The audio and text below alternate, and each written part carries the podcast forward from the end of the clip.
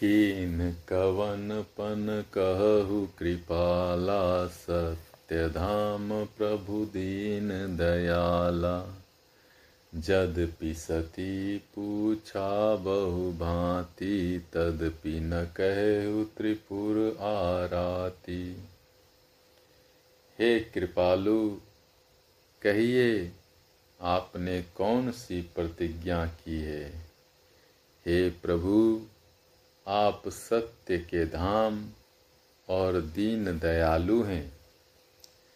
यद्यपि सती जी ने बहुत प्रकार से पूछा, परंतु त्रिपुरारी शिव जी ने कुछ न कहा। सती हृदय अनुमान किए, सब जान सर्वज्ञ। कीन कपट में प्रभु सना, नारी सहज जर अज्ञ। सती जी ने हृदय में अनुमान किया कि सर्वज्ञ शिवजी सब जान गए। मैंने शिवजी से कपट किया।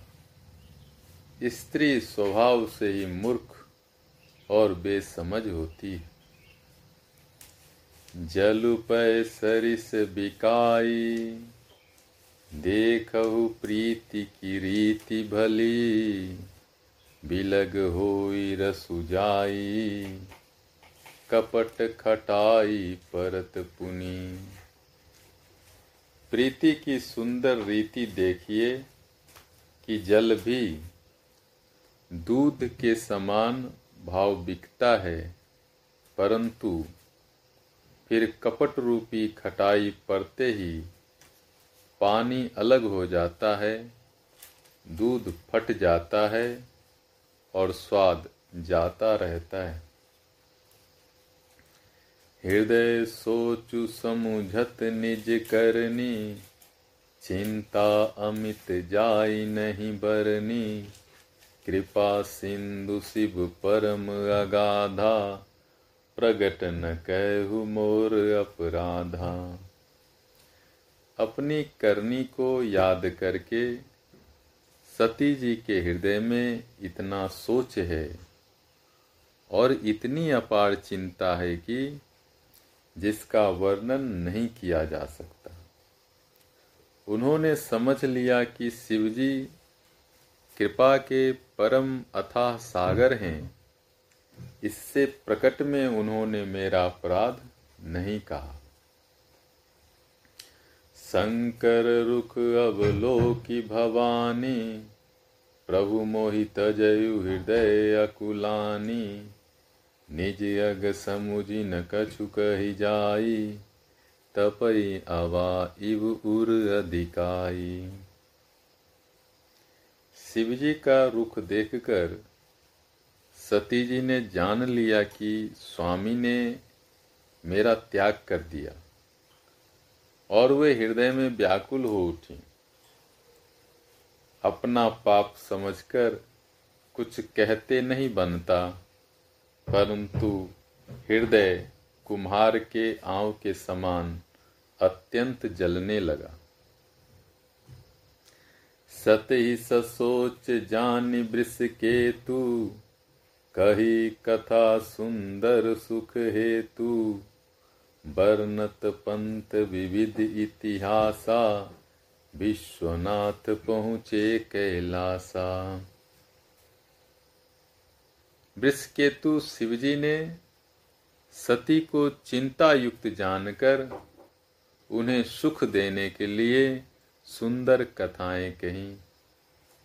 इस प्रकार मार्ग में विविध प्रकार के इतिहासों को कहते हुए विश्वनाथ कैलाश जा पहुँचे।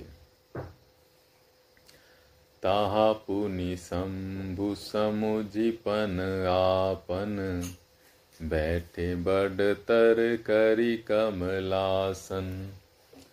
शंकर सहज स्वरूप सम्हारा लागी समाधि अखंड अपारा।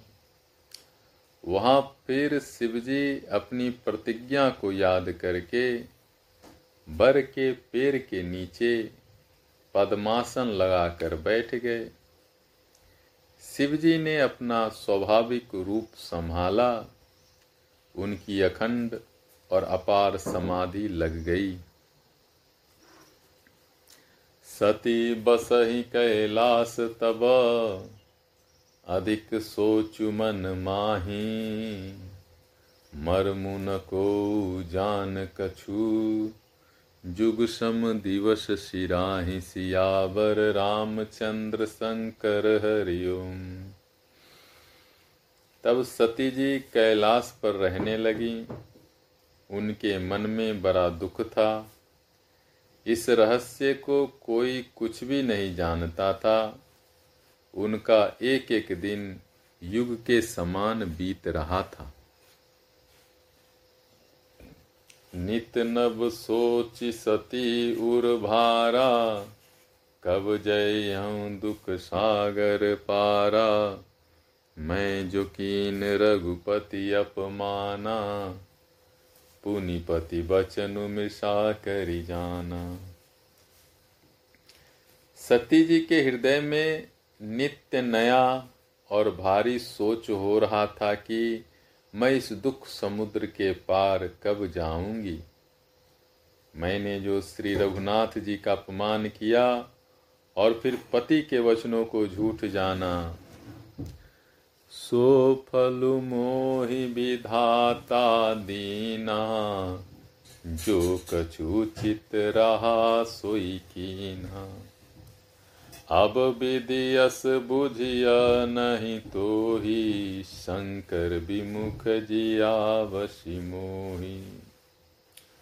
उसका फल विधाता ने मुझको दिया, जो उचित था वही किया।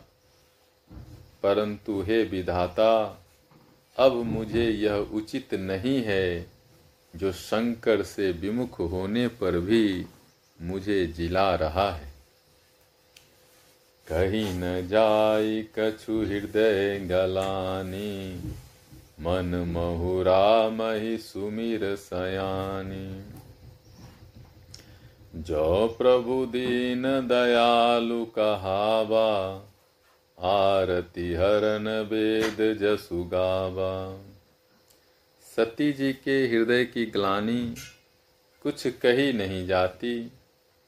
बुद्धिमती सती जी ने मन में श्री रामचंद्र जी का स्मरण किया और कहा, हे प्रभु, यदि आप दीन दयालु कहलाते हैं और वेदों ने आपका यह यश गाया है कि आप दुख को हरने वाले हैं।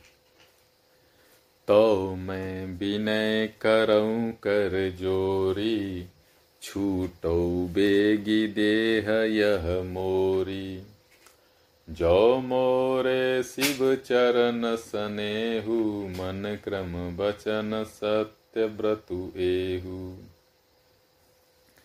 तो मैं हाथ जोड़कर विनती करती हूँ कि मेरी यह देह जल्दी छूट जाए। यदि मेरा शिव जी के चरणों में प्रेम है और मेरा यह प्रेम का व्रत मन, वचन और कर्म से सत्य है। तो सब दर्शी सुनिय प्रभु, करौ सो बेगी उपाई होई मरनु जही बिनहि श्रम दुस विपत्ति बिहाई सियावर रामचंद्र शंकर हरिओ। तो हे सर्वदर्शी प्रभु, सुनिए और शीघ्र वह उपाय कीजिए जिससे मेरा मरण हो और बिना ही परिश्रम यह पति परित्याग रूप यह सय विपत्ति दूर हो जाए।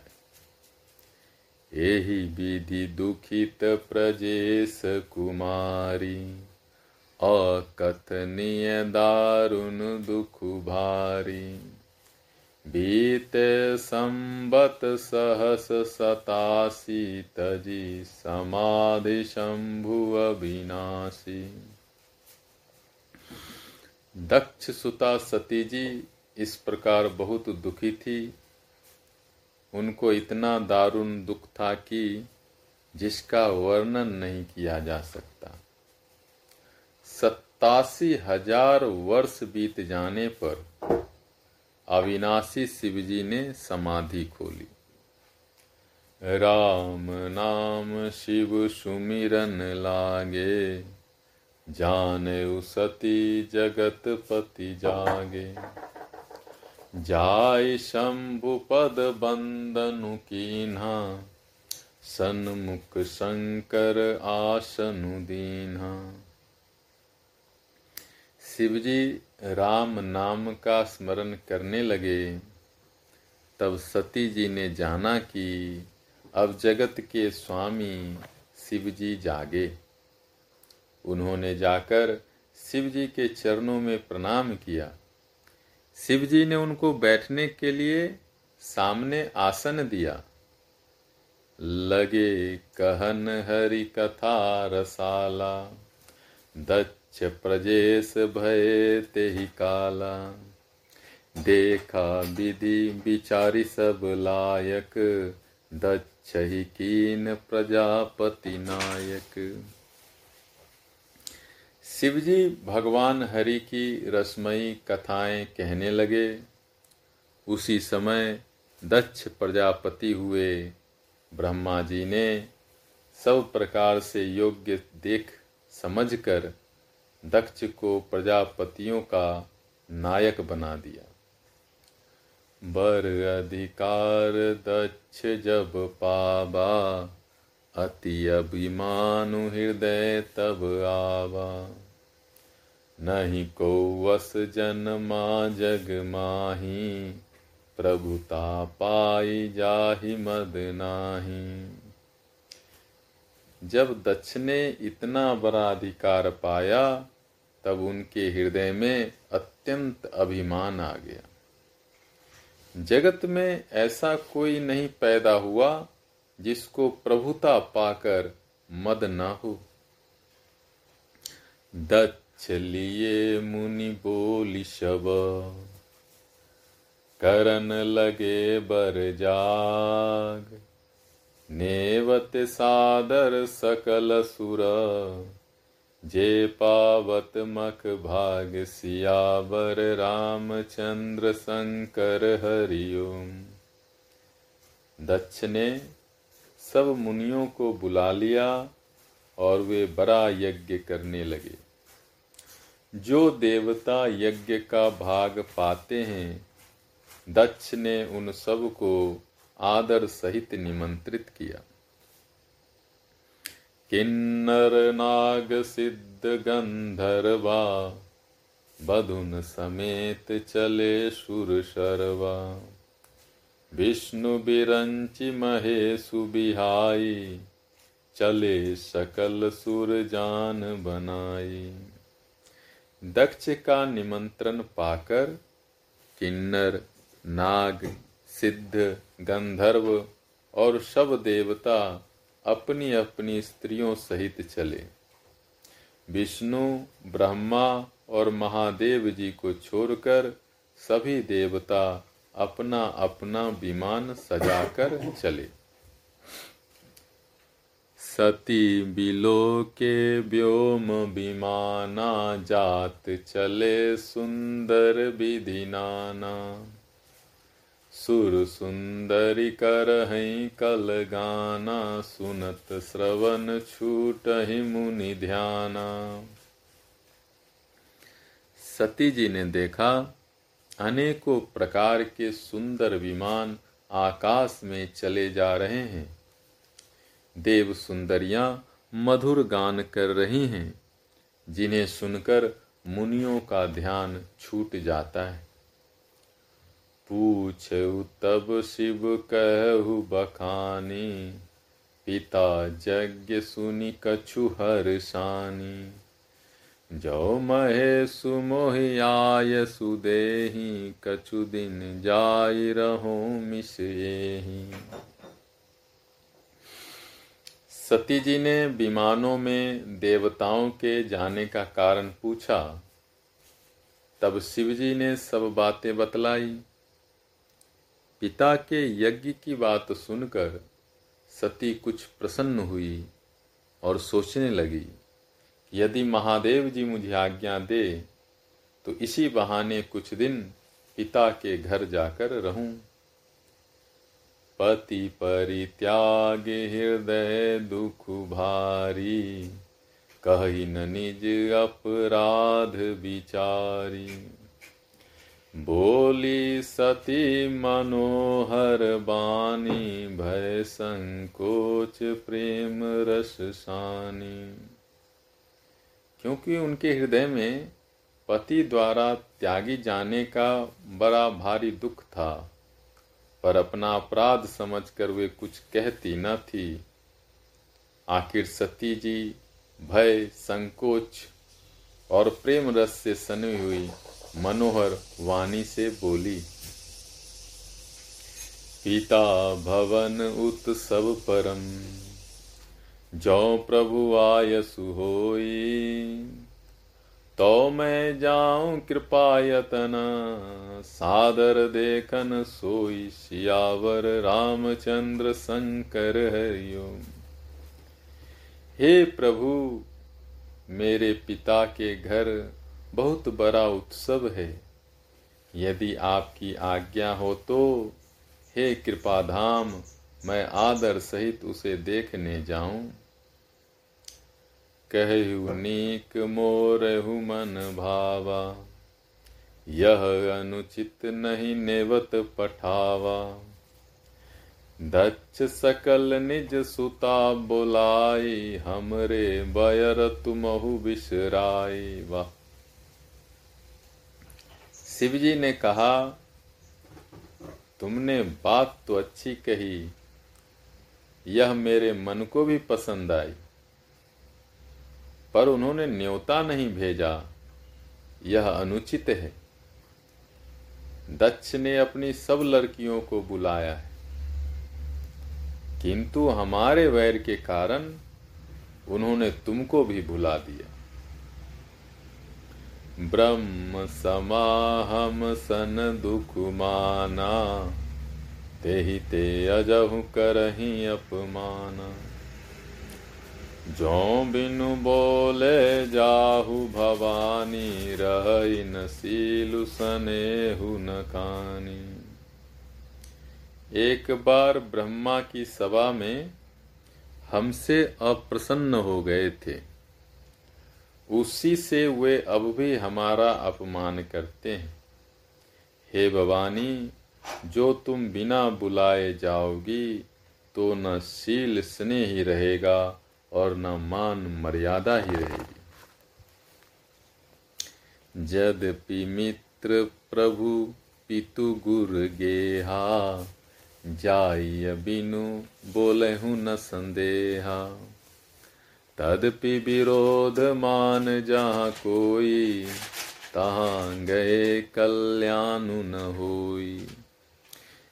यद्यपि इसमें संदेह नहीं कि मित्र, स्वामी, पिता और गुरु के घर बिना बुलाए भी जाना चाहिए तो भी जहाँ कोई विरोध मानता हो, उसके घर जाने से कल्याण नहीं होता।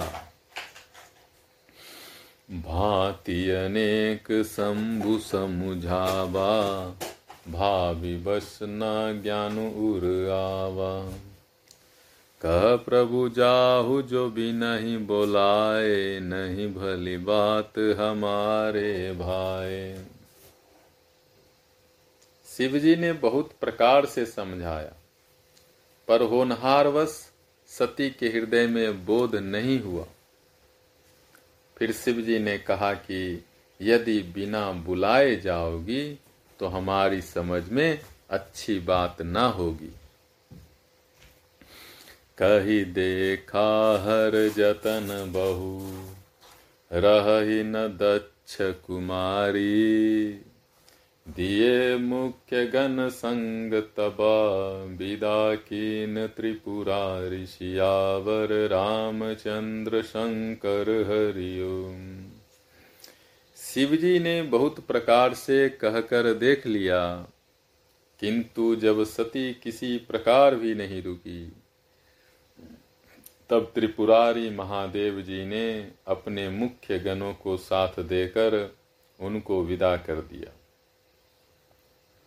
पिता भवन जब गई भवानी, दच्च त्रास काहु न सनमानी सादर भलई मिली, एक माता भगनी मिली, बहुत मुस्काता। भवानी जब पिता दक्ष के घर पहुँची, तब दक्ष के डर के मारे किसी ने उनकी आवभगत नहीं की। केवल एक माता भले ही आदर से मिली, बहिने बहुत मुस्कुराती हुई मिली। दक्ष न कछु पूछी, कुशलाता, सती बिलो की जरे सब गाता।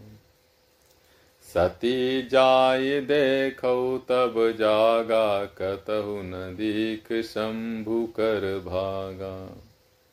दक्ष ने तो उनकी कुछ कुशल तक नहीं पूछी। सती जी को देखकर उल्टे उनके सारे अंग जल उठे।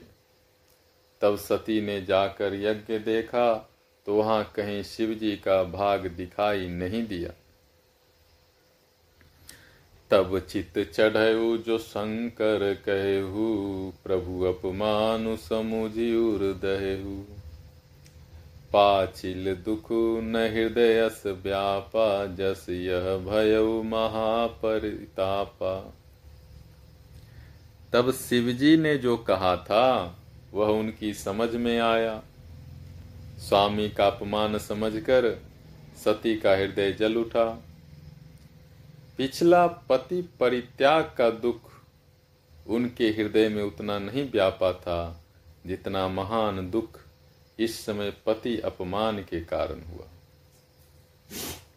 यद्यपि जग दारुण दुख नाना, सब ते कठिन जाति अब माना। समुझी सो सती बहुअति क्रोधा, बहुविधि जननी कीन प्रबोधा। यद्यपि जगत में अनेक प्रकार के दारुण दुख हैं, तथापि जाति अपमान सबसे बढ़कर कठिन है। यह समझकर सती जी को बड़ा क्रोध हो आया। माता ने उन्हें बहुत प्रकार से समझाया बुझाया। शिव अपमान कैसे किया दक्ष प्रजापति ने शिव जी का? नहीं बुलाया ना यज्ञ में। नहीं नहीं फिर वहाँ जब सती जी पहुँची तब भी कुछ कहा था ना?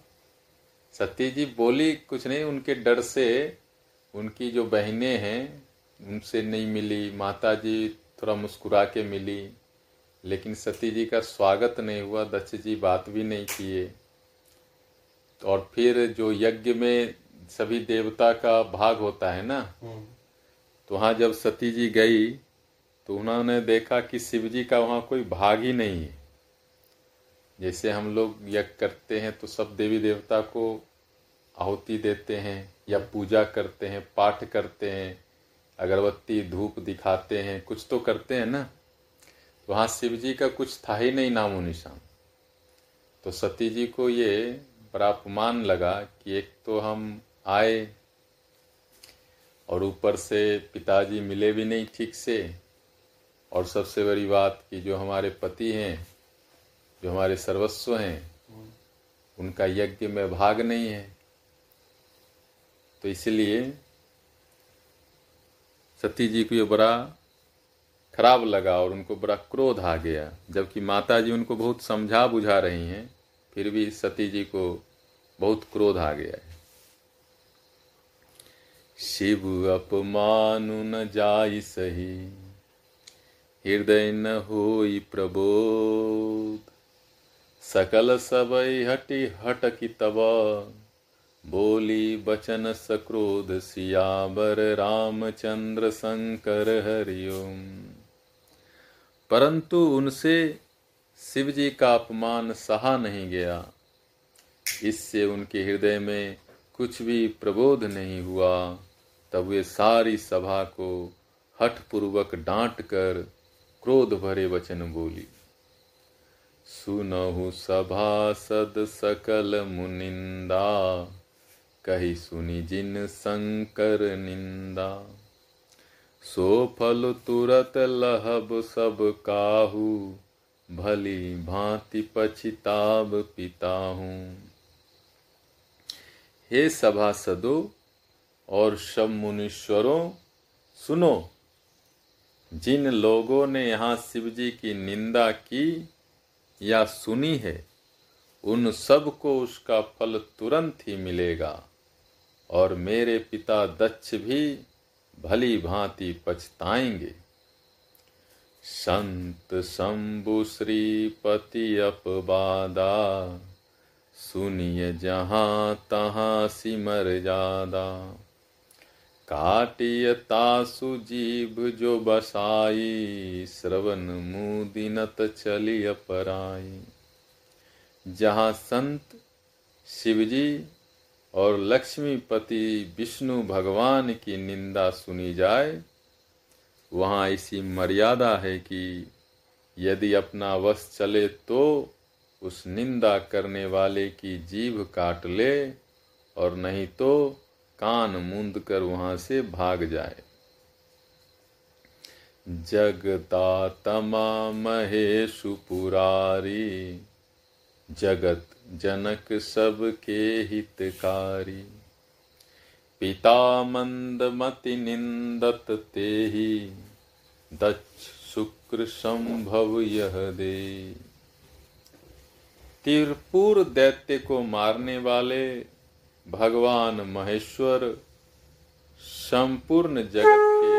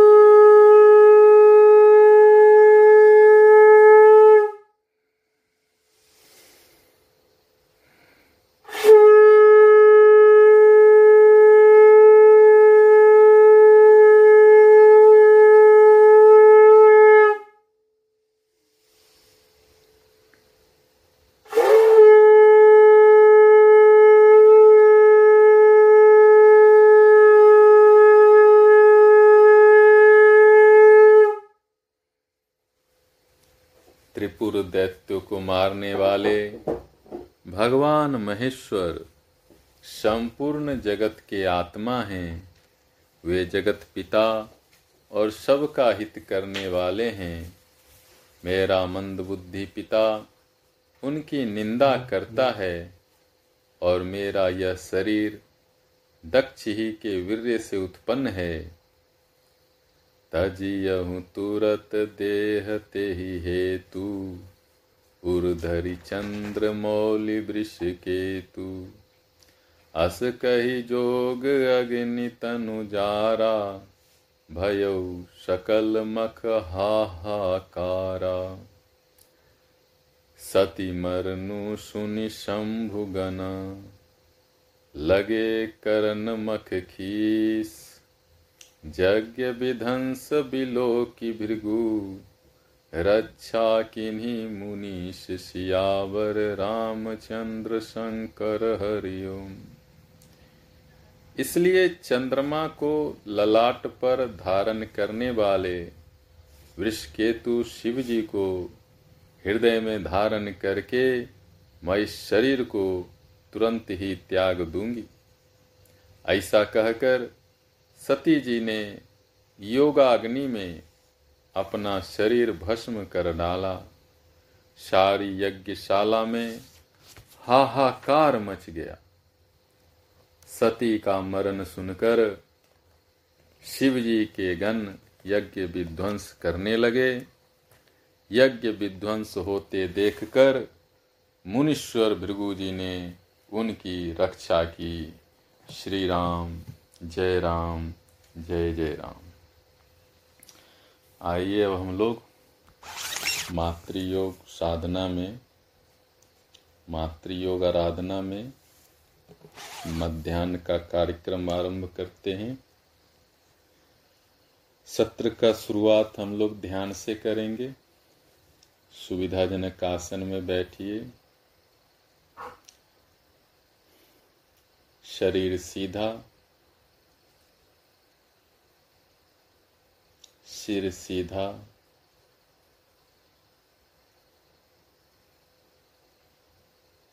हाथ घुटनों पर, ज्ञान या चिन्ह मुद्रा में। आँखें सहजता से बंद। बंद आँखों से पूरे शरीर का ख्याल।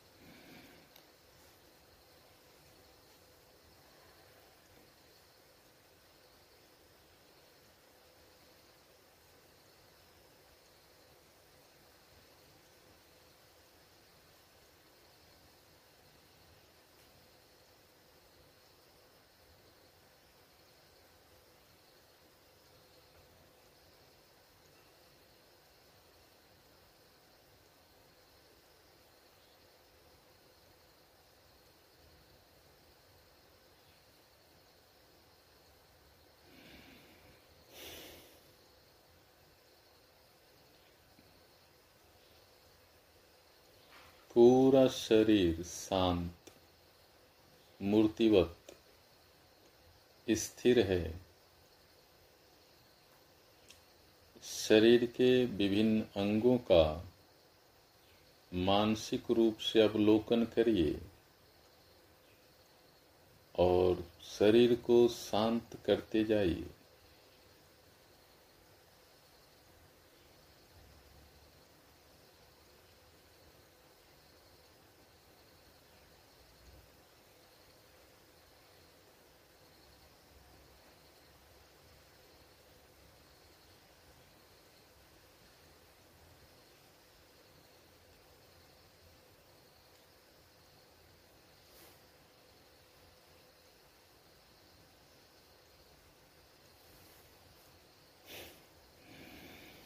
शरीर ही योग, साधना,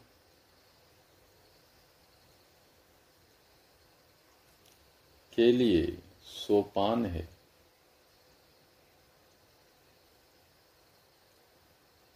यह हमारी आत्मा का घर, ईश्वर का मंदिर है। इसी में हम जीते हैं।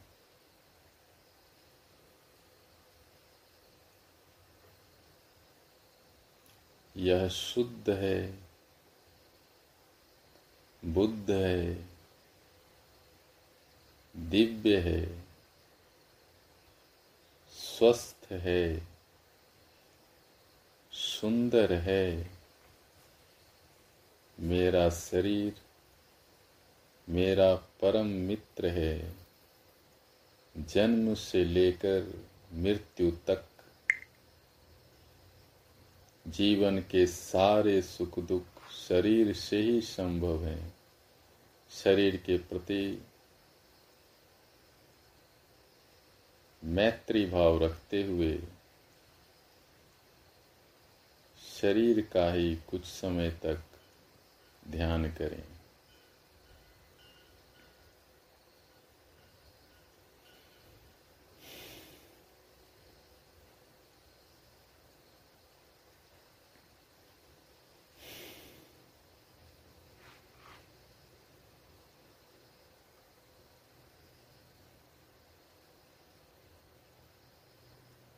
अब धीरे धीरे लंबी, गहरी, श्वास लीजिए और छोड़िए।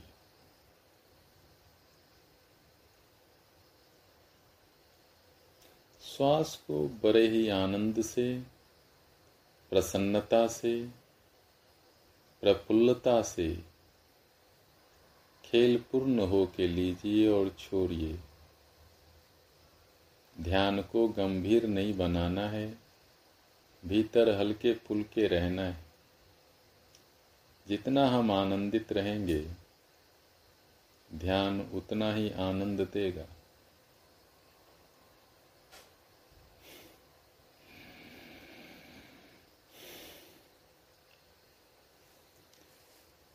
श्वास लेते समय ये भाव करिए कि माता प्रकृति से बहुत सारा दिव्य प्राण, स्वास्थ्य शांति, आनंद प्रेम हमारे रोम रोम में, अंग अंग में, भीतर बाहर फैल रहा है। ईश्वर का आशीर्वाद उनकी शक्ति प्रत्येक श्वास के साथ भीतर आ रही है।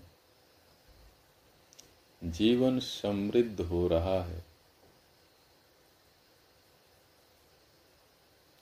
शरीर मन की शक्ति बढ़ रही है। रोम रोम अंग अंग प्राण से स्पंदित हो रहा है। पूरा शरीर और मन दिव्य हो रहा है, शुद्ध हो रहा है, आनंदित हो रहा है।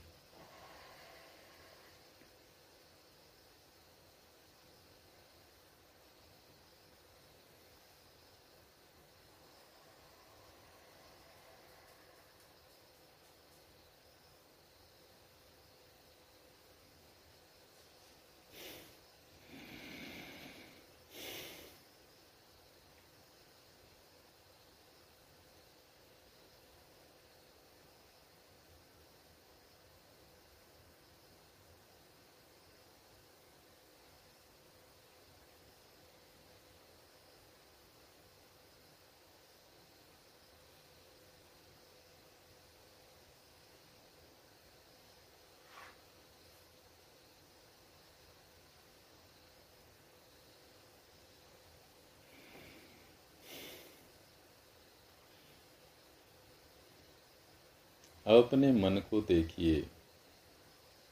मन शांत है, प्रसन्न है, ध्यानस्थ है।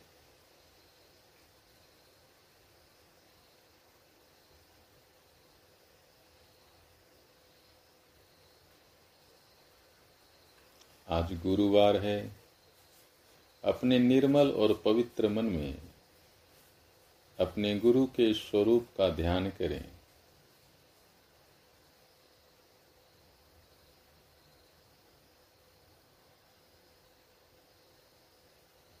गुरु ही ब्रह्मा है, विष्णु है, शिव और पर ब्रह्म है।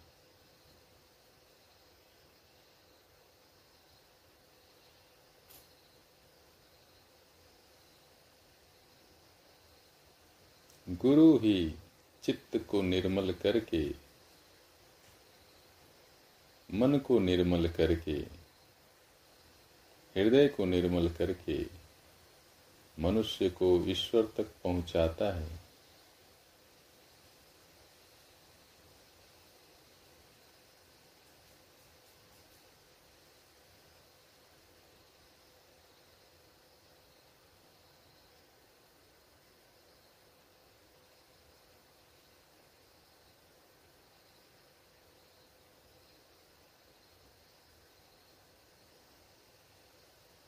ऐसा भाव करें कि गुरु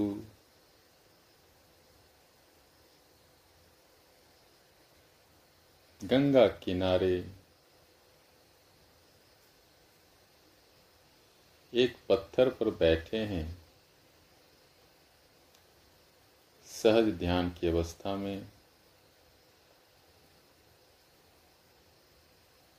उनका मुख प्रसन्न और दिव्य तेज से आलोकित हो रहा है।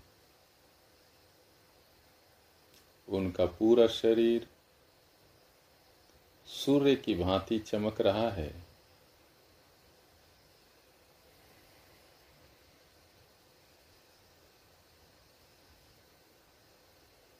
अपने दिव्य नेत्रों से वे आपकी ओर निहार रहे हैं।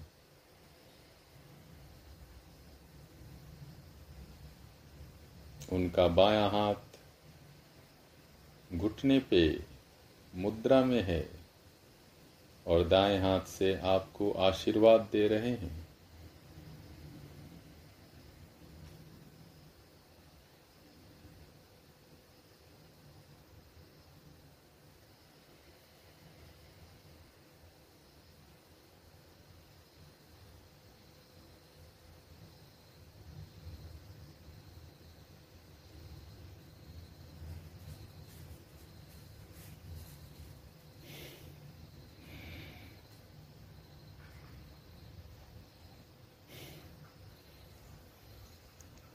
अब दोनों हाथ प्रार्थना की मुद्रा में।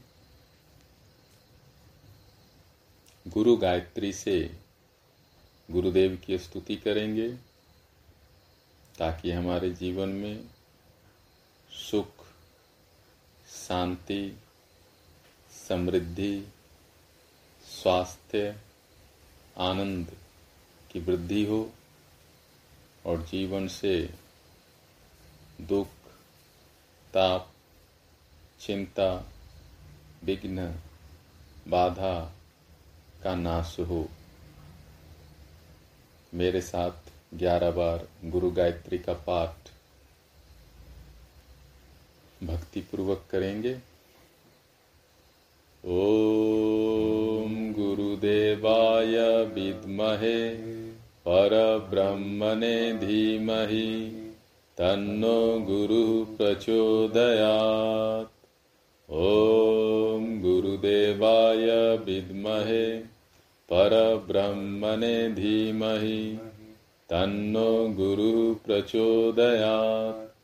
ॐ गुरुदेवाय विद्महे, परब्रह्मणे धीमहि, तन्नो गुरुः प्रचोदयात्। ॐ गुरुदेवाय विद्महे, परब्रह्मणे धीमहि, तन्नो गुरुः प्रचोदयात्। ॐ गुरुदेवाय विद्महे, परब्रह्मणे धीमहि, तन्नो गुरुः प्रचोदयात्। ॐ गुरुदेवाय विद्महे परब्रह्मणे धीमहि, तन्नो गुरुः प्रचोदयात्। ॐ गुरुदेवाय विद्महे, परब्रह्मणे धीमहि, तन्नो गुरुः प्रचोदयात्। ॐ गुरुदेवाय विद्महे, परब्रह्मणे धीमहि तन्नो गुरुः प्रचोदयात्। ॐ गुरुदेवाय विद्महे, परब्रह्मणे धीमहि, तन्नो गुरुः प्रचोदयात्। ॐ गुरुदेवाय विद्महे, परब्रह्मणे धीमहि, तन्नो गुरुः प्रचोदयात्। ॐ गुरुदेवाय विद्महे परब्रह्मणे धीमहि। तन्नो गुरुः प्रचोदयात्। ॐ शान्ति शान्ति शान्तिः।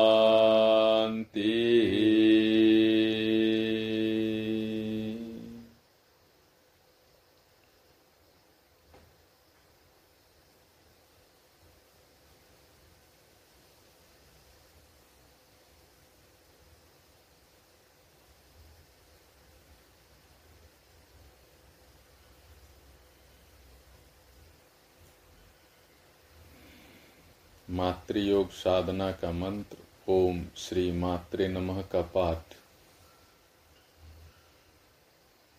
देवी आराधना के रूप में ग्यारह बार करेंगे, ताकि माता दुर्गा, काली, लक्ष्मी, सरस्वती, गंगा, तुलसी, पृथ्वी, सभी नाम रूपों में जो मातृशक्ति है उनकी कृपा हमारे जीवन पे हो, ताकि हमारा जीवन स्वस्थ हो, सुंदर हो, आनंद और प्रेम से भरा हो। आइए ग्यारह बार ओम श्री मातृ नमः का पाठ भक्ति और श्रद्धा से करें। ॐ श्रीमात्रे नमः। ॐ श्रीमात्रे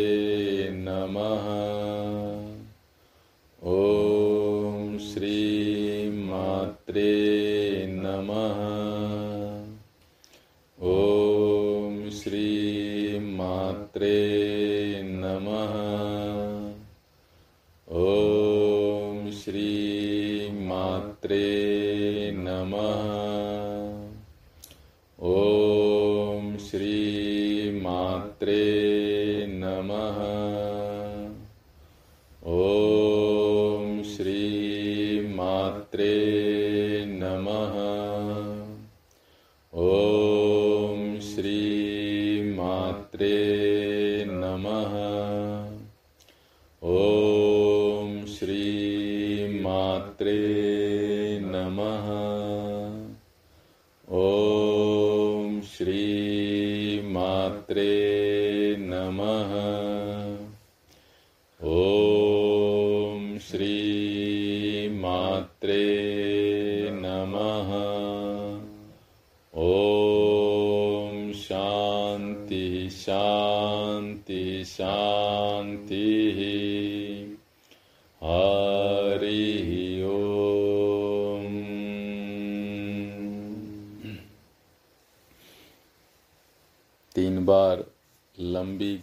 श्वास लीजिए और छोड़िए।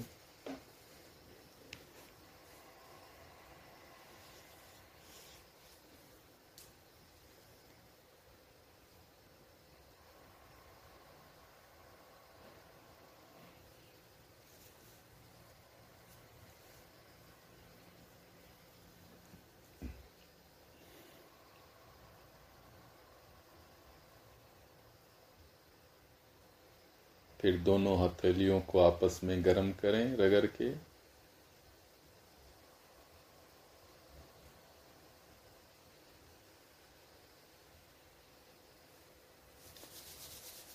गरम हथेलियों को बंद आँखों पे थोड़ी देर रखेंगे। फिर धीरे से आँखों को खोलेंगे।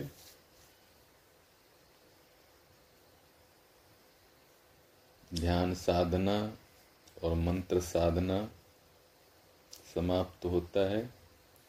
और हम लोग आज गुरुवार है। एक गुरु जी की कथा पढ़ेंगे और उन पे ध्यान करेंगे ताकि गुरु की कृपा हमारे जीवन में हो।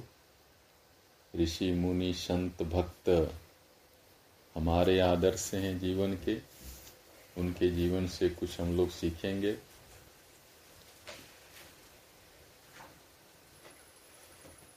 श्री सूरदास कहा जाता है कि सन चौदह में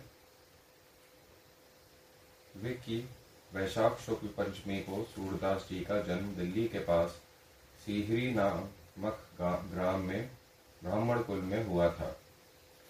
जन्म से अंधे होने के कारण माता पिता तथा घर के लोगों ने उनकी उपेक्षा की। इससे घर तथा संस्कार के प्रति, संसार के प्रति उन्हें वैराग्य हो गया। सूरदास घर से निकल पड़े। पूर्व जन्म के संस्कार वश भगवान के भजन में उनका मन पहले से लगता था। अठारह वर्ष की अवस्था में वे मथुरा आए कुछ दिन रेणुका क्षेत्र में रहकर फिर गौघाट जाकर रहने लगे। श्री वल्लभाचार्य जी, सन 1460 में जब व्रज यात्रा करने आए, तब गौघाट में ही सूरदास जी ने उनके दर्शन किए। श्री वल्लभाचार्य जी का सूरदास जी पर इतना प्रभाव पड़ा कि वे उनके शिष्य बन गए। श्री वल्लभाचार्य जी के साथ ही सूरदास जी गोकुल आए और वहाँ से गोवर्धन आकर चंद्र सरोवर के पास परसौली स्थान में स्थिर निवास बनाया। वहाँ से वे प्रतिदिन श्रीनाथ जी के दर्शन करने जाते थे और नए नए पद बनाकर श्रीनाथ जी को सुनाया करते थे। श्री वल्लभाचार्य जी के परम धाम पधार जाने पर तो स्वामी श्री विठलनाथ जी ने सूरदास जी को अष्ट छाप का प्रधान कवि घोषित किया। वो स्वामी जी की सूरदास जी पर अत्यंत कृपा थी। सूरदास जी भी कभी कभी गोकुल जाया करते थे। कहा जाता है कि सूरदास जी का पद सुनकर सम्राट अकबर वज में उन व्रज में उनके दर्शन करने आए थे। अकबर ने उनसे अपने संबंध में एक पद बनाने को कहा। इस पर सूरदास जी ने गाया नाहिम रह नाहिम रहो हिया महाठौर, नंद नंदन अछत कैसे आनिए उर और? सूरदास जी की निष्ठा से अकबर बहुत संतुष्ट हुआ। सूरदास जी परम विरक्त संत थे। वे श्री वल्लभाचार्य जी के पुष्टि मार्ग सिद्धांत के पूरे ज्ञाता थे। उनका सूर सागर हिंदी का सर्वश्रेष्ठ ग्रंथ है। सूरदास जी श्री राधा कृष्ण की मानसिक सेवा करते थे और उनकी लीलाओं का ही ध्यान किया करते थे। पचासी वर्ष की अवस्था में श्री राधा कृष्ण में ही चित्त को लगाए हुए उन्होंने नित्य धाम को प्रस्थान किया। सब तजी भजिए नंद कुमार, और भजे ते काम सटे नहीं, मिटे न भव जंजार। सब तजिए। सब तजी नंद कुमार सब तजिए हाँ? सूरदास जी कहते हैं सब तजिए और भगवान को भजिए। तजी भजिए नंद कुमार हाँ उसी में कल्याण है है ना? चलिए तो हम लोग आज गुरुवार है गुरुदेव की प्रसन्नता के लिए उनकी कृपा के लिए उनके आशीर्वाद के लिए गुरु स्त्रोत्र का पाठ करेंगे। तो पहला पाठ जो है, गुरु पादुका स्तोत्रम का है, जिसमें नमो नमः श्री गुरु पादुकाभ्याम हम लोग दो बार गाएँगे। अनंत संसार समुद्र तारा नौकायिताभ्यां गुरुभक्तिदाभ्यां वैराग्यसाम्राजदपूजनाभ्यां नमो नमः श्रीगुरुपादुकाभ्यां नमो नमः श्रीगुरुपादुकाभ्यां कवित्ववाराशिनिशाकराभ्याम् दौर्भाग्यदावाम्बुदमालिकाभ्यां दूरीकृतानम्रविपतिताभ्यां नमो नमः श्रीगुरुपादुकाभ्यां नमो नमः श्रीगुरुपादुकाभ्यां नताययो श्रीपतितां समीयुः। कदाचिदप्याशु दरिद्रवर्यः मूकास्य वाचास्पतितां हिताभ्यां नमो नमः श्रीगुरुपादुकाभ्यां नमो नमः श्रीगुरुपादुकाभ्यां नालीकनिकासपदाहृताभ्यां नानाविमोहादिनिवारिकाभ्यां नम जनाभीष्टततिप्रदाभ्यां नमो नमः श्रीगुरुपादुकाभ्यां नमो नमः श्रीगुरुपादुकाभ्यां नृपालिमौलिव्रजरत्नकान्ति सरीद्विराजस्य कन्यकाभ्यां नृपत्वदाभ्यां नतलोकपङ्क्तिः। नमो नमः श्रीगुरुपादुकाभ्यां। नमो नमः श्रीगुरुपादुकाभ्यां। पापान्धकारार्कपरम्पराभ्यां।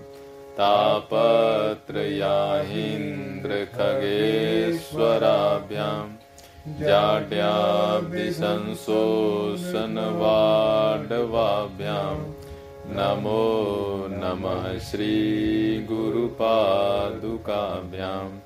नमो नमः श्रीगुरुपादुकाभ्यां।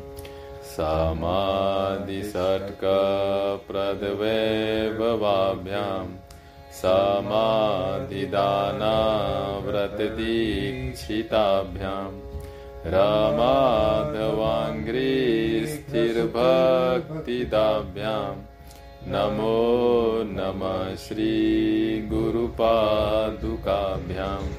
नमो नमः श्रीगुरुपादुकाभ्याम् स्वार्चापराणामखिलेष्टदाभ्यां स्वाहा सहायाक्षधुरन्धराभ्यां स्वान्ताच भावप्रदपूजनाभ्यां नमो नमः श्रीगुरुपादुकाभ्यां नमो नमः श्रीगुरुपादुकाभ्याम् कामादिसर्पव्रजगारुडाभ्यां विवेकवैराग्यनिधिप्रदाभ्यां बोधप्रदाभ्यां द्रुतमोक्षदाभ्यां नमो नमः श्रीगुरुपादुकाभ्यां नमो नमः श्रीगुरुपादुकाभ्यां नमो नमः श्रीगुरुपादुकाभ्याम् ॐ शान्ति शान्ति, शान्तिः। हरिः ओम। गुरु स्तोत्रम का पाठ करेंगे।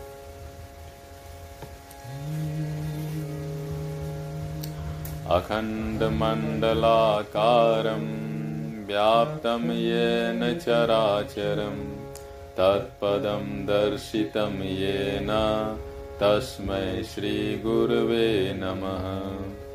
अज्ञानतिमिरान्धस्य ज्ञानाञ्जनशलाकया चक्षुरुन्मिलितं येन तस्मै श्रीगुरवे नमः गुरुर्ब्रह्मा गुरुर्विष्णु गुरुर्देवो महेश्वरः गुरुसाक्षात् परं ब्रह्मा तस्मै श्रीगुरवे नमः स्थावरं जङ्गमं व्याप्तं यत्किञ्चित् सचराचरं तत्पदं दर्शितं येन तस्मै श्रीगुरुवे नमः। चिन्मयं व्यापितं सर्वं, त्रैलोक्यं सचराचरं, तत्पदं दर्शितं येन। तस्मै श्रीगुरुवे नमः। सर्वश्रुतिशिरोरत्न विराजितपदाम्बुजः वेदान्ताम्बुजसूर्याय। तस्मै श्रीगुरवे नमः। चैतन्यं शाश्वतं शान्तं व्योमातीतं निरञ्जनः। बिन्दुनादकलातीतः तस्मै श्रीगुरवे नमः। ज्ञानशक्तिसमारूढ तत्त्वमाला विभूषितः भुक्तिमुक्तिप्रदाता च तस्मै श्रीगुरुवे नमः। अनेकजन्मसम्प्राप्त कर्मबन्धविदाहिने आत्मज्ञानप्रदानेन तस्मै श्रीगुरवे नमः।